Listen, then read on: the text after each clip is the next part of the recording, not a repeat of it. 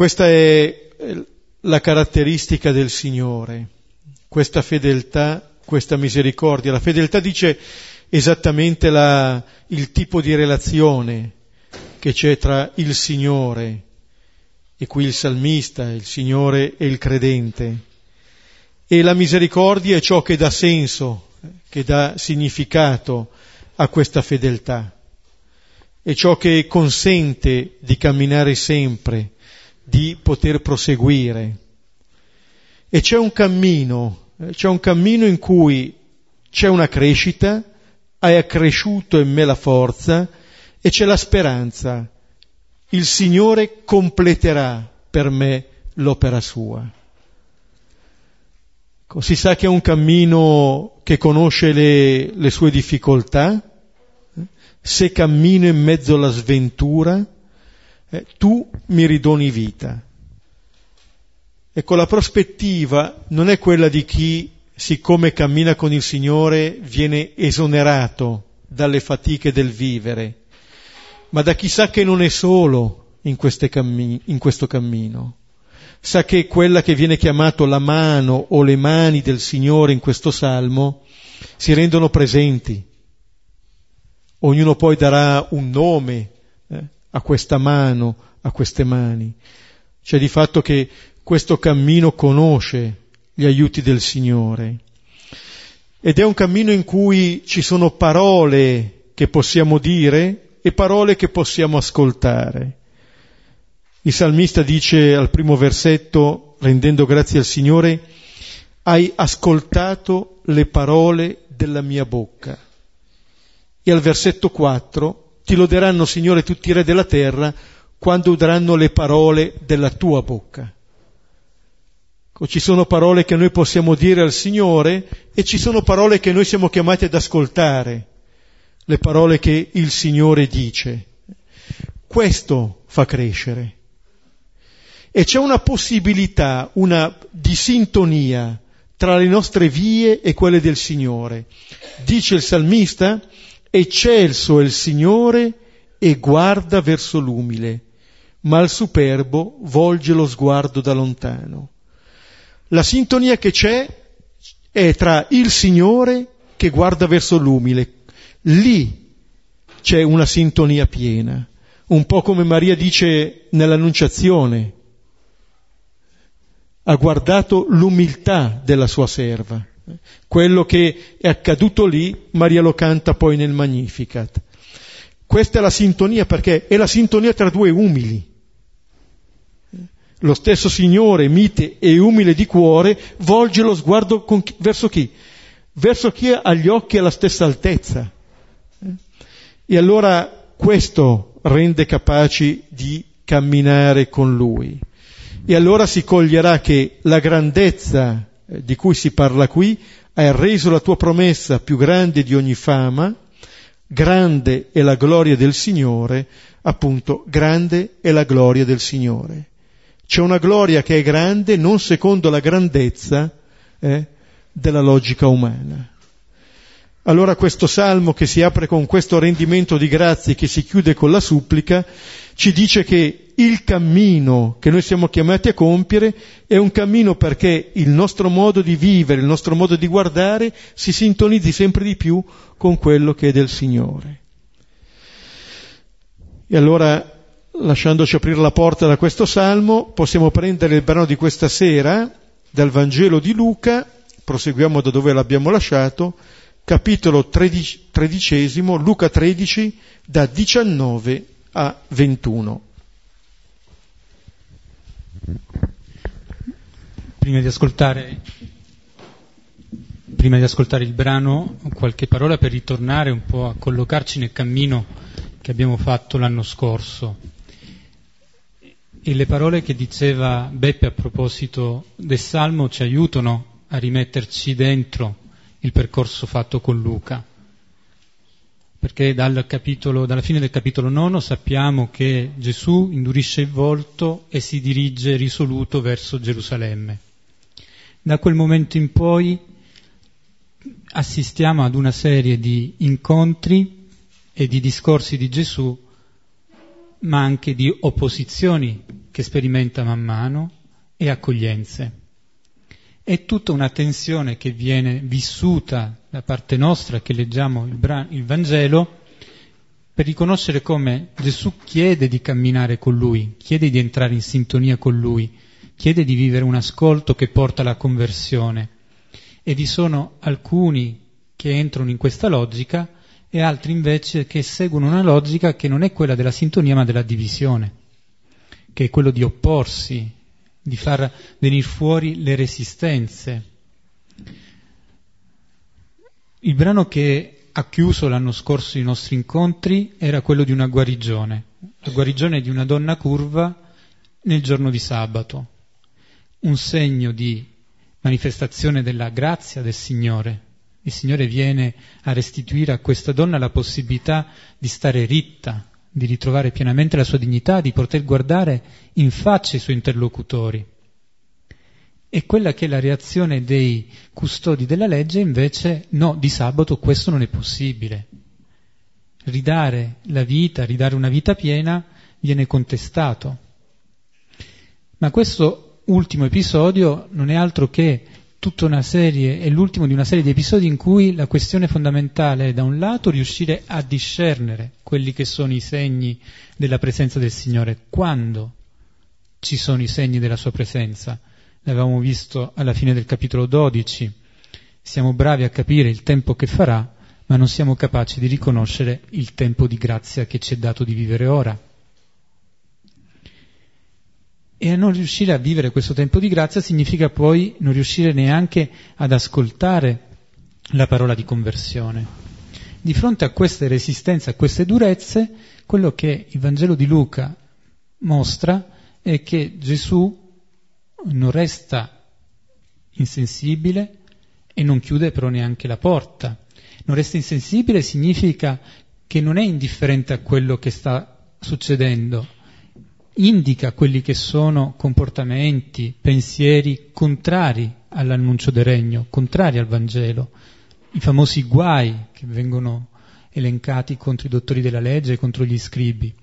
Ma questi non sono condanne, sono invece inviti a, ad aprire il cuore, a smettere di restare chiusi in una sorta di autoreferenzialità che esclude l'accoglienza della parola del Signore e invece di andare avanti, di aprire il proprio cuore. È un po' l'immagine della parabola del fico sterile.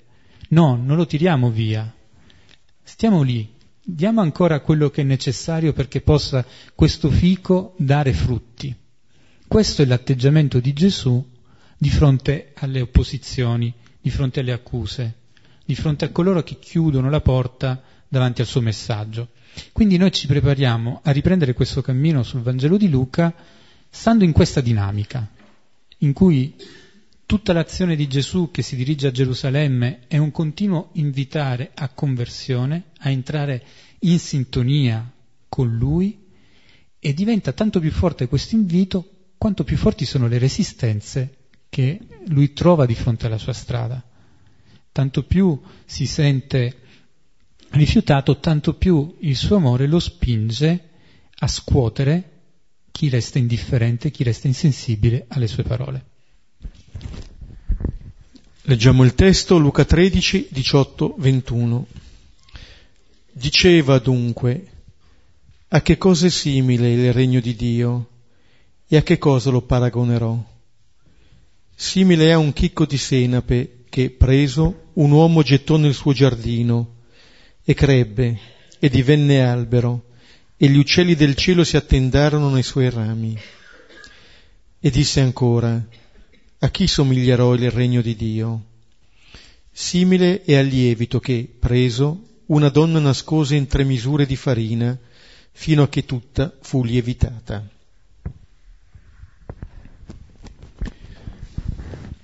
I versetti che leggiamo stasera sono eh, come una sorta di un dittico, due parabole molto brevi che Gesù racconta, che racconta ai suoi interlocutori, a chi ha appena assistito alla guarigione di questa donna curva nella sinagoga.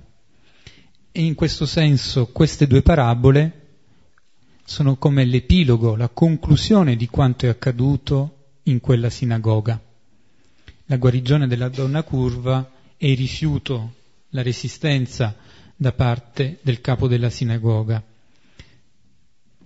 Perché quella guarigione non è altro che una testimonianza visibile, concreta, che potrebbe essere anche di immediata comprensione di che cos'è il regno di Dio. Il regno di Dio è ritornare ad essere diritti, a stare in piedi, a non essere più prostrati, a non essere più ripiegati. E per poter aiutare i suoi interlocutori a fare quel passo che alle volte facciamo fatica, come facevano fatica a quel tempo a fare, Gesù continua il suo discorso non più in azioni, non più con gesti, ma con delle parole. Con parole che sono parole di parabole e le parabole sappiamo che non dicono in modo espresso, ma invitano ad entrare dentro ciò che la parabola sta raccontando, affinché ciascuno possa trarre da sé il senso di questa parabola. Parabole che sono espressamente riferite al regno di Dio. E nel Vangelo di Luca queste sono le uniche due parabole in cui espressamente Gesù parla del regno nella parabola. Noi abbiamo queste parabole anche Vangeli, negli altri sinottici, nel Vangelo di Matteo e la prima, soltanto la prima, anche nel Vangelo di Marco.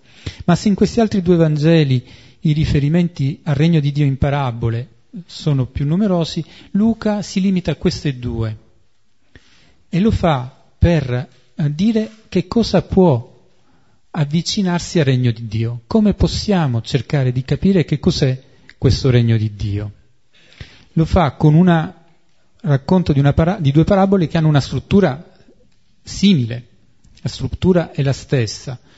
E allora ora dirò qualche cosa più in generale su quello che accomuna queste due parabole e poi vedremo più nel dettaglio che cos'è che possono invece ciascuno ciascuna di queste due parabole aiutarci a comprendere.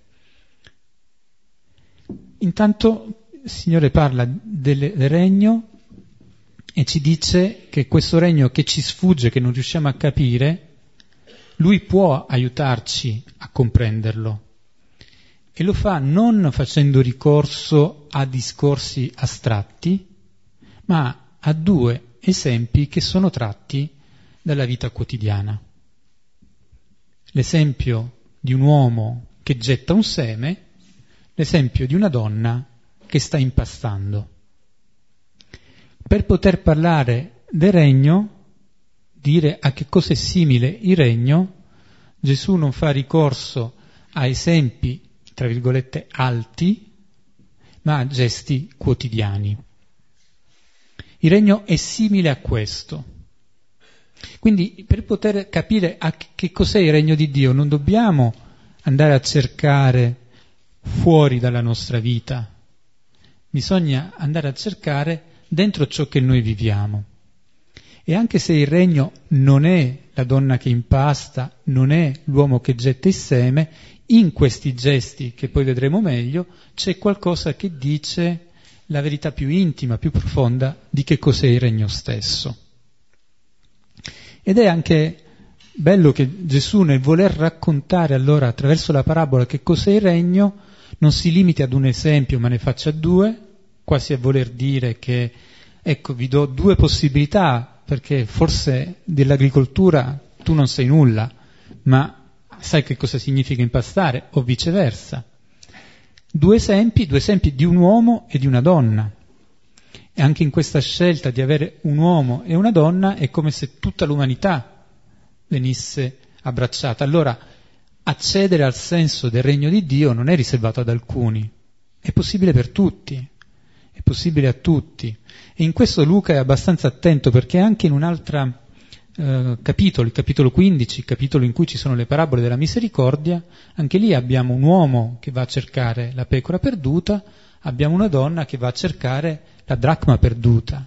Anche lì Gesù, eh, Luca è molto attento a includere in questo senso sia gli uomini che le donne. Non c'è nessuno che viene escluso. E la, per poter arrivare a capire che cos'è questo regno, Gesù fa una domanda all'inizio.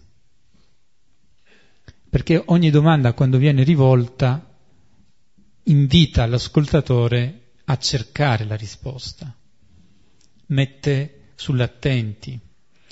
È una domanda retorica, non si attende la risposta da parte di chi lo sta ascoltando, ma è una domanda che attira l'attenzione. E allora anche noi siamo invitati ad essere attenti a quello che queste parabole ci vogliono dire, ci vogliono rivelare.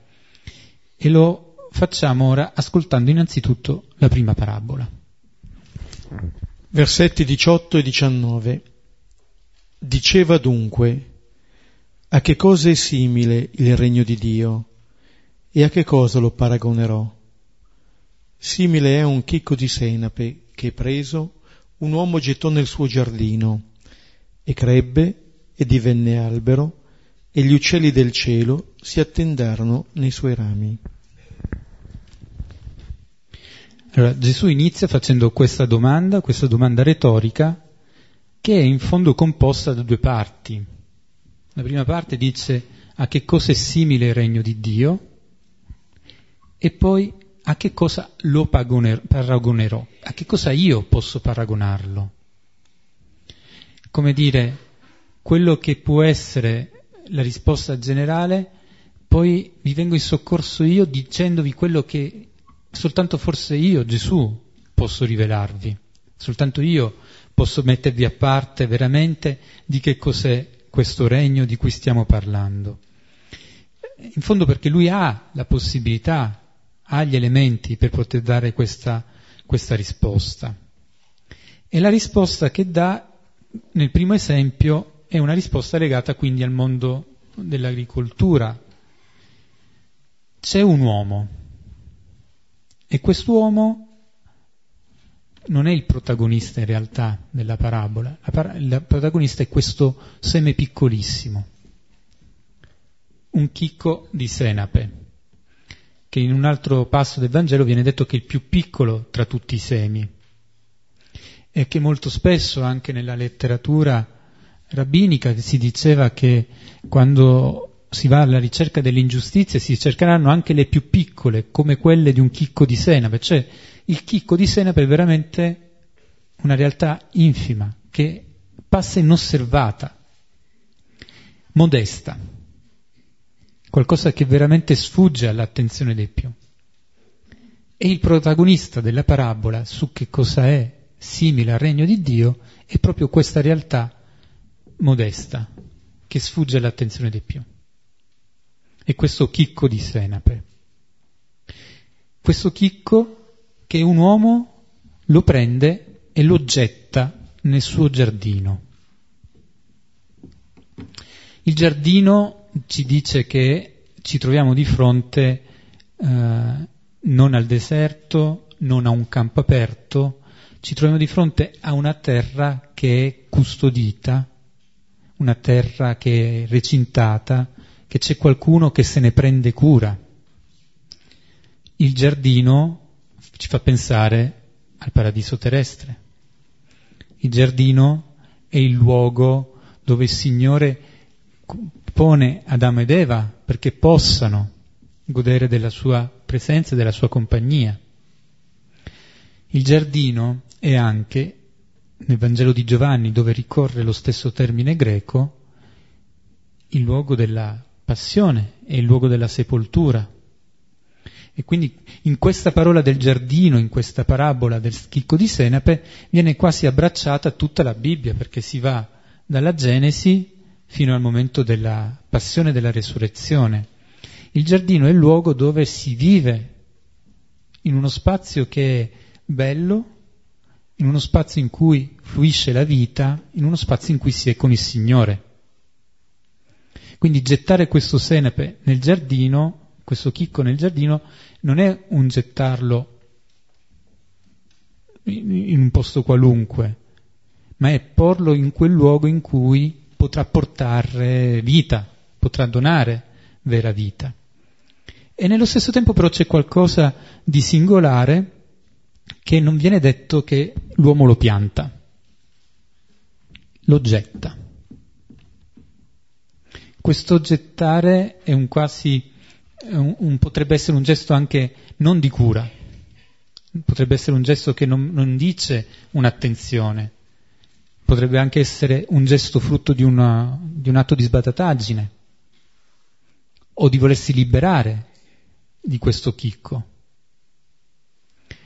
Il testo non, non, lo, non, ci dà nessun appiglio su questo, non ci permette di poter capire con quale intenzione viene gettato questo, questo chicco. Quello che però sappiamo è che questo chicco cade nel giardino e, e diventa un albero e cresce e diventa un albero.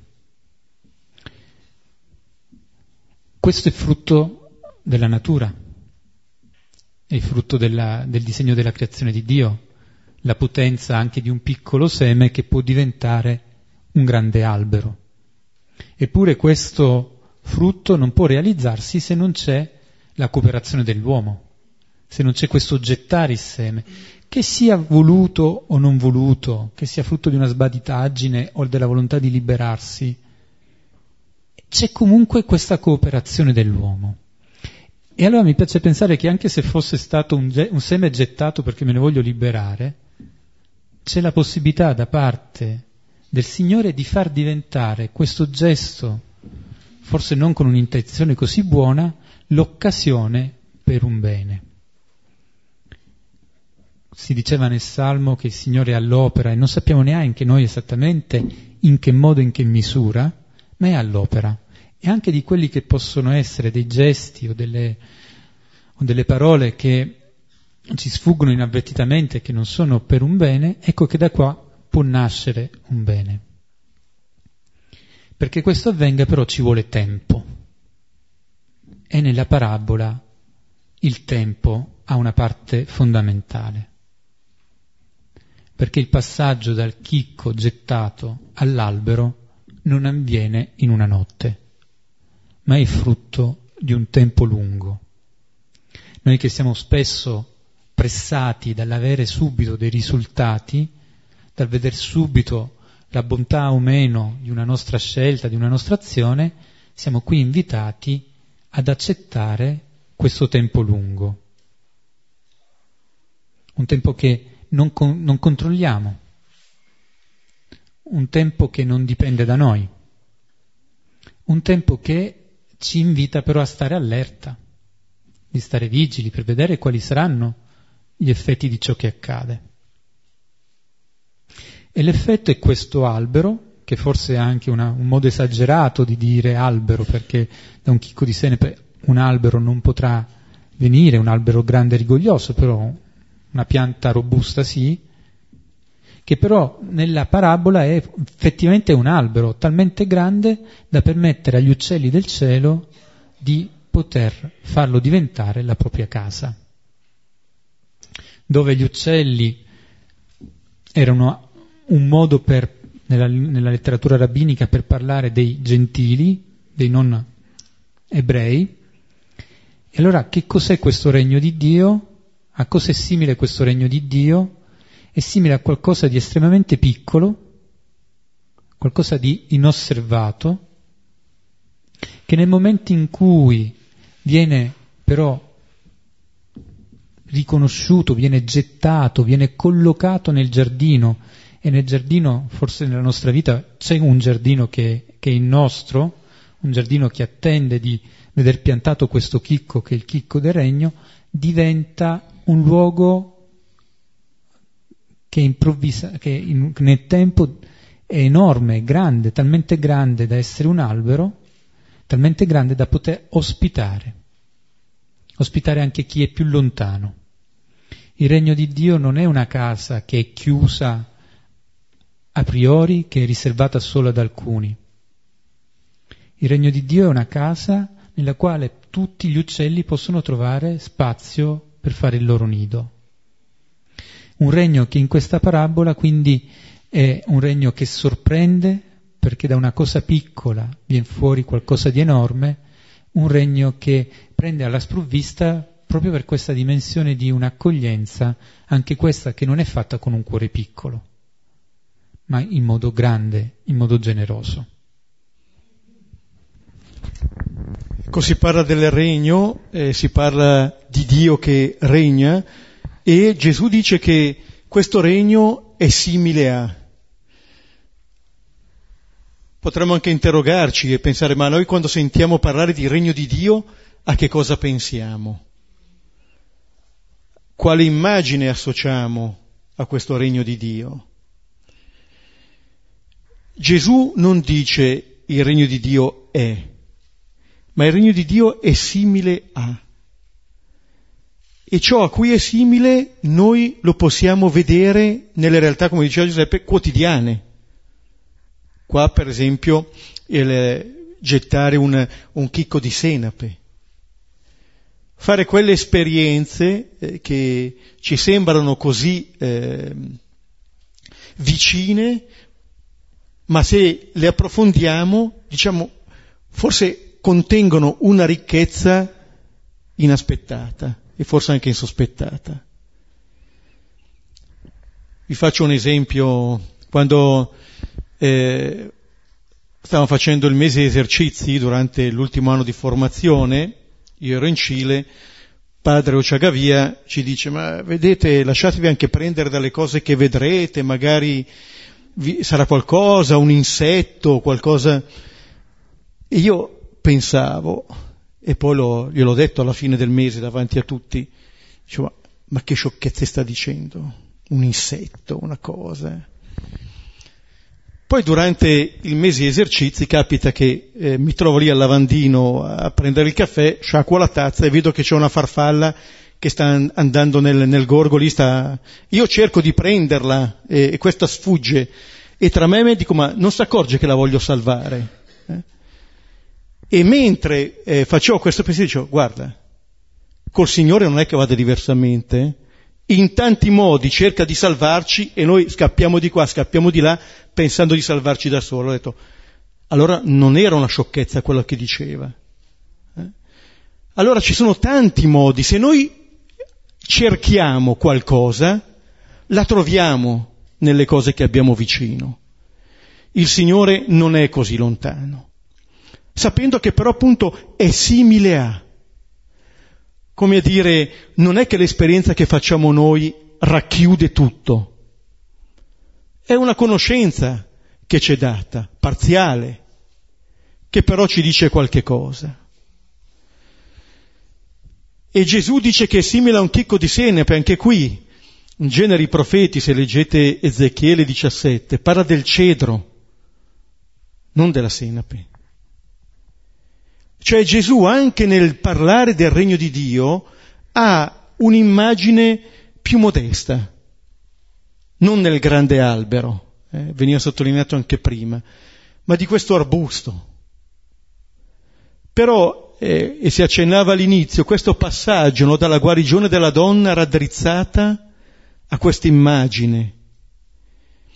Lì c'è il regno di Dio, lì ci vengono dati i segni e dice, diceva dunque, quasi a spiegare eh, quel segno, questa piccolezza, in cui c'è già tutto, è già tutto presente. Vedete, questo fa giustizia della nostra ricerca invece in tante forme di grandezza. Noi forse quando pensiamo al regno di Dio pensiamo a chissà quale grande cosa, che comunque deve colpire, deve affascinare, deve quasi imporsi. E invece no, non si impone. Gesù ribadisce eh, con eh, queste due parabole, a partire da questo del chicco di senape, che c'è una piccolezza, che questa è la logica, quasi l'insignificanza. Il re Davide, quando viene scelto dal profeta Samuele, non viene scelto immediatamente. Tanto che il padre, Iesse, mette i sette figli davanti al profeta.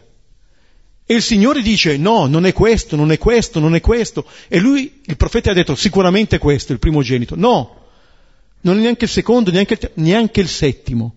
E gli dice guarda che l'uomo guarda l'apparenza, Il Signore guarda il cuore. Allora dice il profeta, ma sono qui tutti i tuoi figli?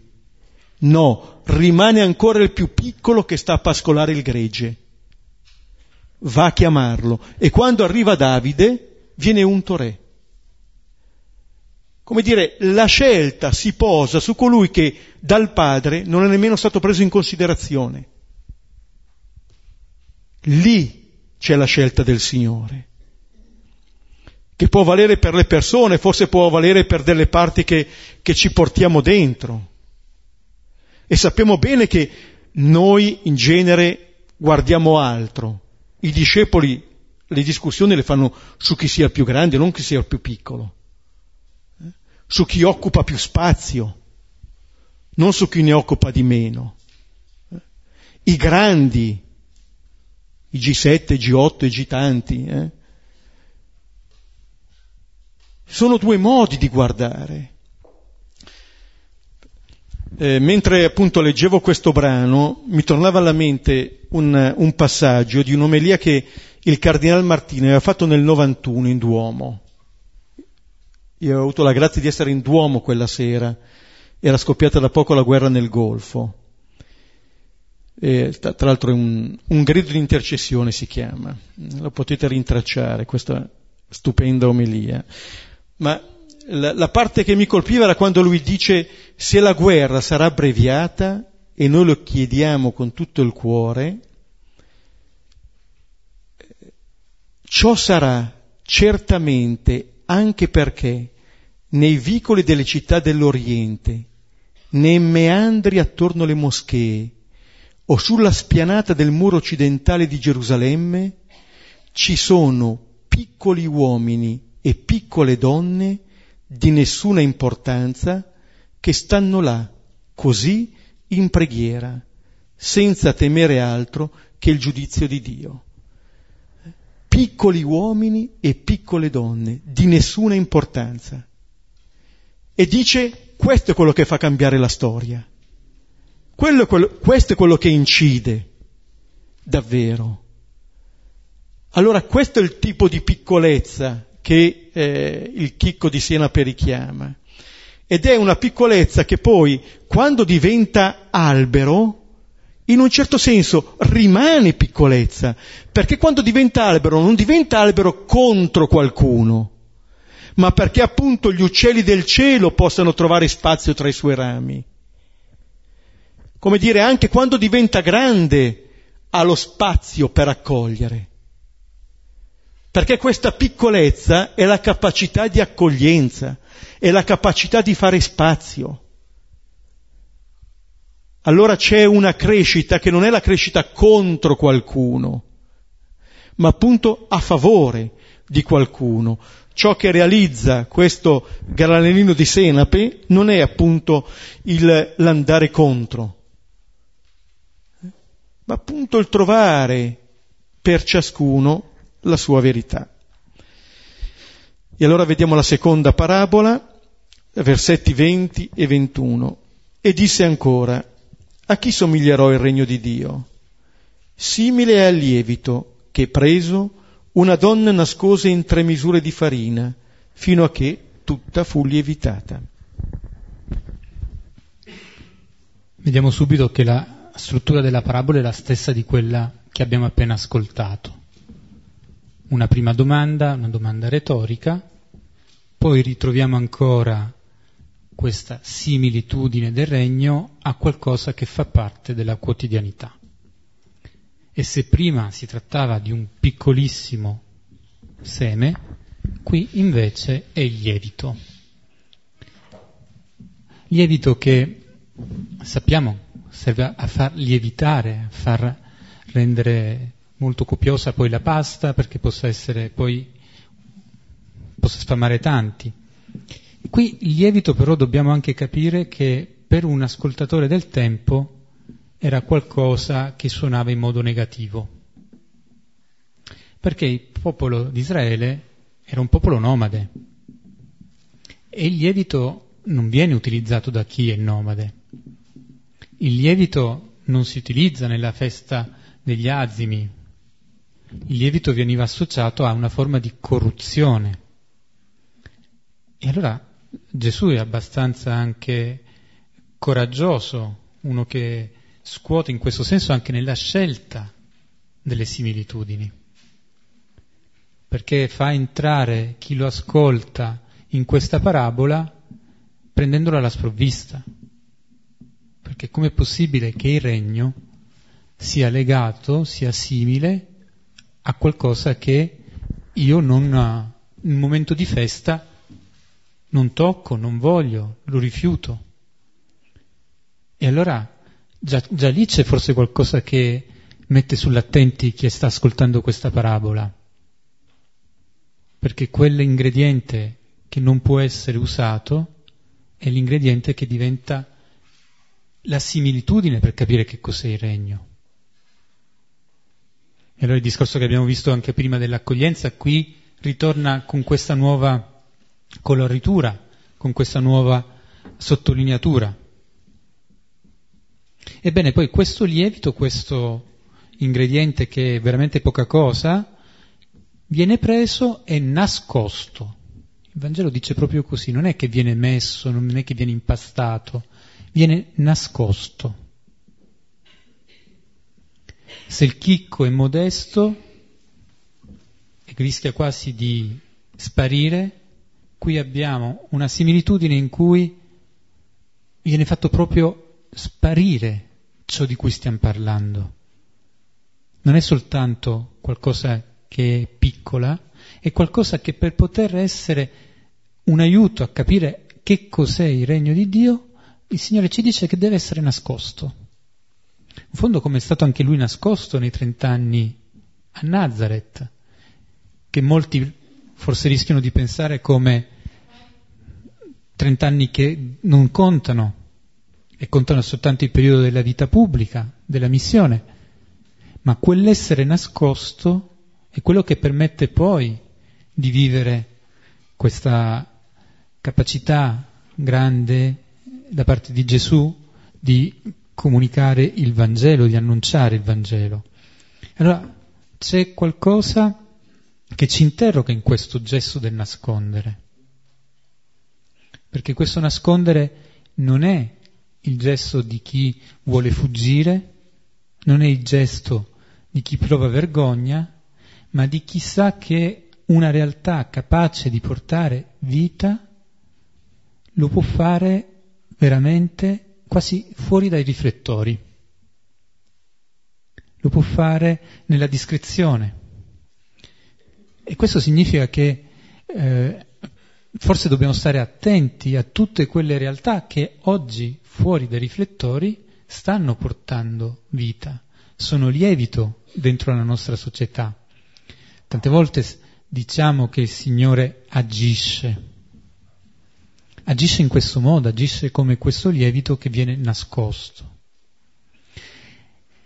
Nascosto in, una, in tre misure di farina, dice il Vangelo, che sarebbe l'equivalente, ho letto un po' di commentari, tra i 40 e i 50 kg di pasta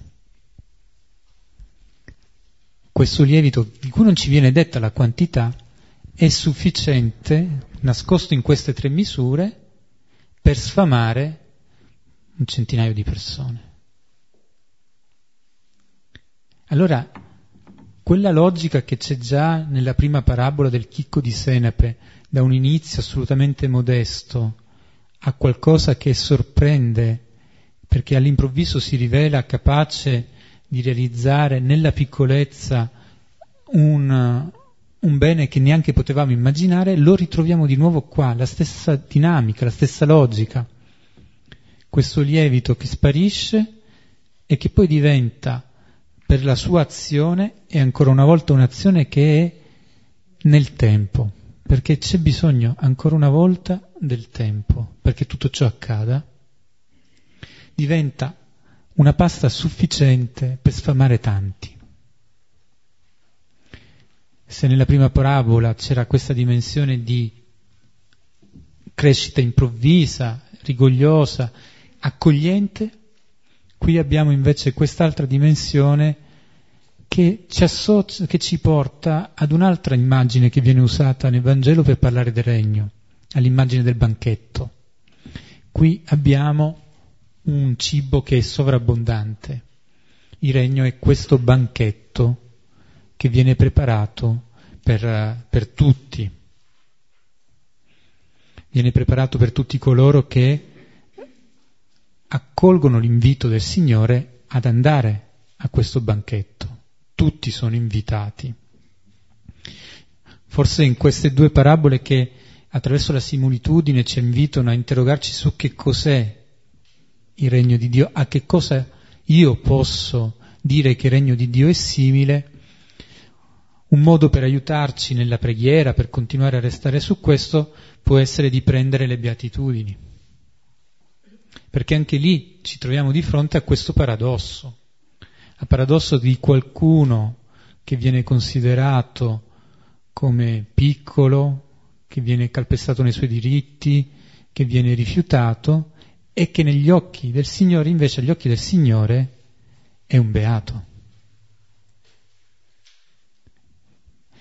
C'è questo capovolgimento nostra, di quello che è naturalmente il nostro modo di guardare, che è quel capovolgimento che ci può permettere di entrare nella logica del regno. E non è un caso che Gesù dica che il regno, per entrarvi, bisogna diventare come i piccoli. Piccoli non, non, solo nel senso di bambini, ma proprio piccoli nel senso di riconoscersi come piccole creature. E questo porta anche a dire che in questa piccolezza, nel momento in cui venissero fuori dei pensieri di dire ah, avrei potuto fare e non ho fatto, avrei potuto realizzare grandi cose e non le ho fatte, di stare attenti perché il rischio è quello di lasciarci eh, prendere in contropiede da una logica del successo e di rifiutare ancora una volta una logica della, della piccolezza, del nascondimento. Alcuni santi sappiamo che sono diventati tali vivendo una vita di estrema semplicità. Madre Bachita, alcuni fratelli gesuiti che sono stati portinai tutta la vita. Questi li sappiamo, ma chissà quanti altri hanno fatto una vita santa nascosti. Il tempo è passato, i frutti li hanno portati, la pasta è lievitata, ma non ce ne siamo neanche accorti, pur essendo stati nutriti in questo modo. Quindi eh, chiediamo al Signore questo dono, quello di poter riconoscere i segni piccoli, modesti, che ci parlano della presenza del Regno. Perché ah, se ci alleniamo a riconoscerli, ci alleniamo poi anche a viverli in prima persona. Con questa seconda parabola che, eh, prendendo quest'altro esempio, ci, ci dice che gli esempi possono essere tanti, riguardano tutti l'uomo, la donna, uno, due, allora ognuno può trovare l'esempio, eh? magari qualcuno ci ha già pensato cosa può rappresentare nella propria vita questo regno di Dio. E in questa seconda parabola appunto il lievito, Gesù ne aveva già parlato, aveva messo in guardia all'inizio del capitolo 12, guardatevi dal lievito dei farisei che è l'ipocrisia, e al capitolo ancora precedente, all'11, ha detto in che cosa anche consisteva. Voi che avete cari i primi seggi nelle sinagoghe, i saluti nelle piazze, cioè dove il fariseo non è tanto una categoria di persone, ma questa parte malata della nostra religiosità, della nostra fede, in cui appunto invece di cercare quello che anche il Signore stesso desidera, cerchiamo altro, fondamentalmente perché cerchiamo rassicurazioni, perché non ci sentiamo ancora così amati da doverci allora noi garantire eh, in prima persona la nostra vita. E questo nascondere eh, di cui si parla a proposito del lievito, nel Vangelo di Matteo è verbo, la stessa parola che ritorna quando Gesù parla della preghiera, del digiuno, dell'elemosina. Quando preghi, quando digiuni, quando fai l'elemosina, non fare questo davanti a tutti, per essere ammirato, come dire in una posizione tua di debolezza, di, di forza apparente ma in realtà di debolezza. Ma va nel segreto, fallo nel segreto. Non sappi alla sinistra quello che fa la tua destra. Ma solo il Padre tuo dice che vede nel segreto lo stesso termine, nel nascosto. E poi dice il Padre tuo che vede nel segreto, che vede nel segreto, che è nel segreto, ti ricompenserà. Allora, eh, fare questo, agire così nella grande fiducia, e appunto come diceva Giuseppe, del regno che viene in questo modo, che non ha altri modi per venire, che viene solamente così, partendo da questi inizi, anche modesti. Vedete qua si parla di tre misure di farina. Se andate al capitolo diciottesimo di Genesi, Abramo invita, quando arrivano gli uomini a visitarlo, invita la moglie Sara a prendere tre sea di fior di farina, impasta le fanne focacce. Anche lì un uomo e una donna, segnati da inizi modesti, quasi dall'impossibilità di futuro che riprendono vita. Da questo lievito che va a fermentare tutta questa pasta. E allora diventa una possibilità nuova, fino a che tutta fu lievitata. Quello che pregavamo nel Salmo, hai reso la tua promessa più grande di ogni fama. Questa è la grandezza.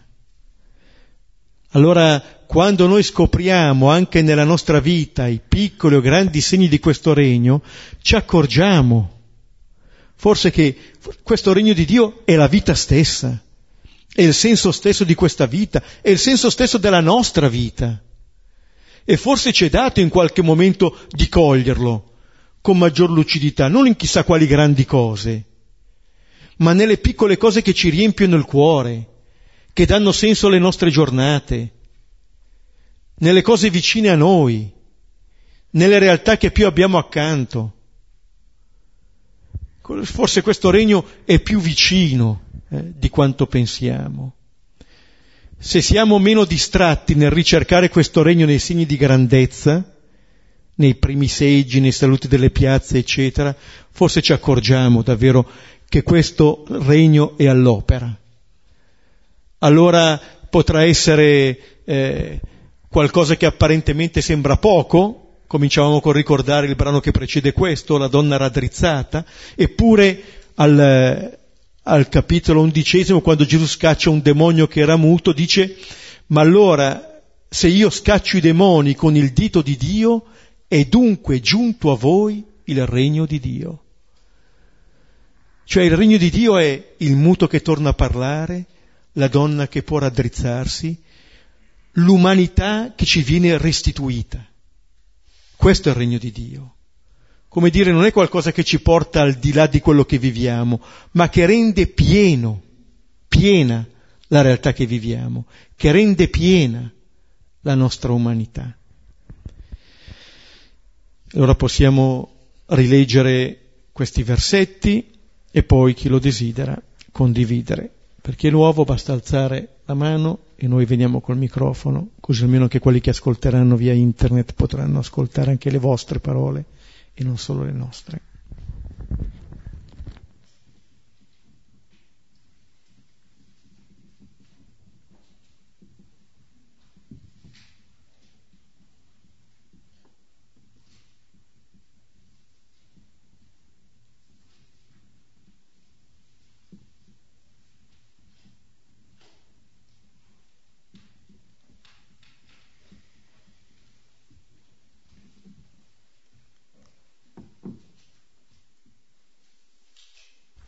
A me ha colpito eh, che in entrambe le parabole ci sia quel verbo che riguarda sia l'uomo che la donna che ha preso. Mi, mi chiedo eh, che significato può avere. Cioè, c'è un, ci, c'è un passo, c'è l'accettazione, c'è un passo verso, c'è un, eh, poi dopo le cose, il seme germoglia da solo e diventa qualcosa di grande rispetto a quello che è e, e il lievito produce appunto, eh, fa fermentare la massa della farina. Ma c'è quel passaggio, l'uomo e la donna che hanno preso. È più una, una domanda che mi pongo. Eh.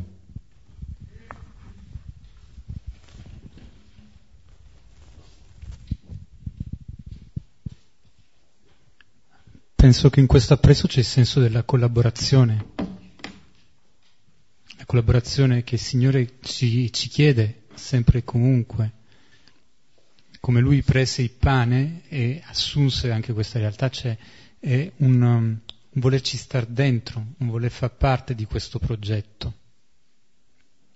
Un po' come dicevo prima, poi può darsi che questo gettare sia frutto anche di, di n ragioni, però intanto sono entrato dentro e, e partecipo e collaboro, in cui c'è anche eh, tutto il senso della dignità stati, di cui siamo stati investiti da parte del Signore, che ci, che ci vuole veramente collaboratori a tutto tondo nel suo, nel suo progetto di, di salvezza.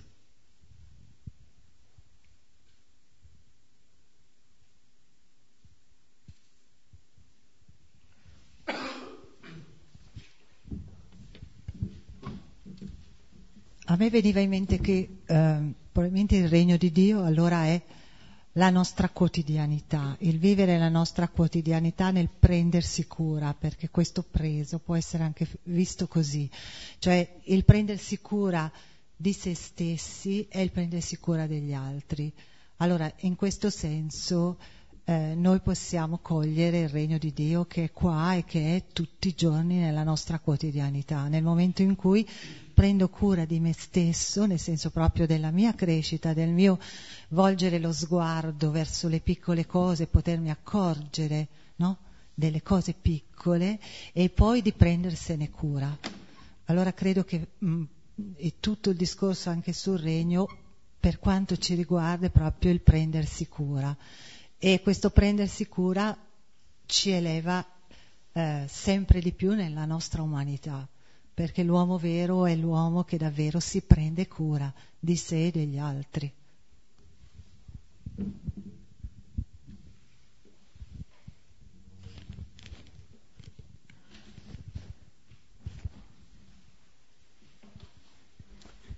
A proposito di piccolezza, io confesso che queste non le avrei neanche considerate parabole, le consideravo degli esempi eh, non dico trascurabili, però insomma da cui non avrei saputo ricavare tutta la ricchezza che ogni parola davvero racchiude e quindi anche un insegnamento a non trascurare neppure uno iota, come si diceva una volta.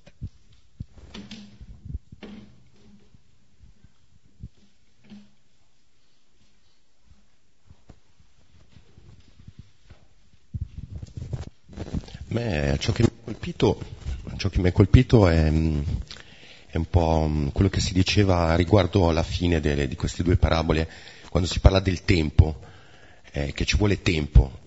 E questo tempo mh, ha generato in me anche un po' di preoccupazione, nel senso che mi accorgo nella mia vita, non so se è nella vita di qualcun altro, che quando passa il tempo fosse molto più facile, eh, all'inizio magari eh, come dicono altre parabole, si, si, cogliono, si, colgono subito le cose, però eh, perseverare nel vedere le cose piccole nel tempo per me è molto difficile.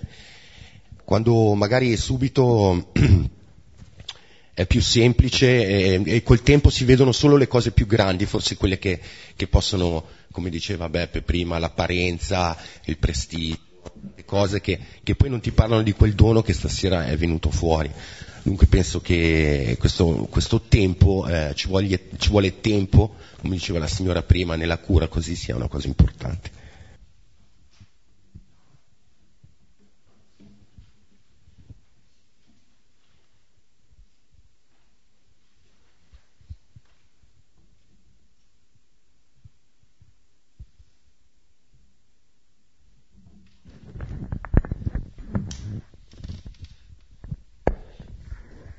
Bene, possiamo concludere pregando insieme il Padre nostro.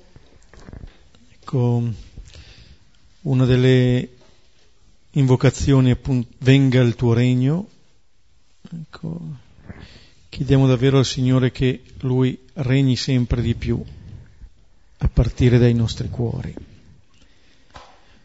Padre nostro, che sei, che sei nei cieli, cieli, sia santificato il tuo nome, venga il tuo regno, sia fatta la tua volontà, come in cielo, così in terra. Dacci oggi il nostro pane quotidiano e rimetti a noi i nostri debiti, come noi rimettiamo ai nostri debitori, e non ci abbandonare in tentazione, ma liberaci dal male. Amen. Nel nome del Padre, del Figlio e dello Spirito Santo. Bene, buonanotte, noi ci vediamo martedì prossimo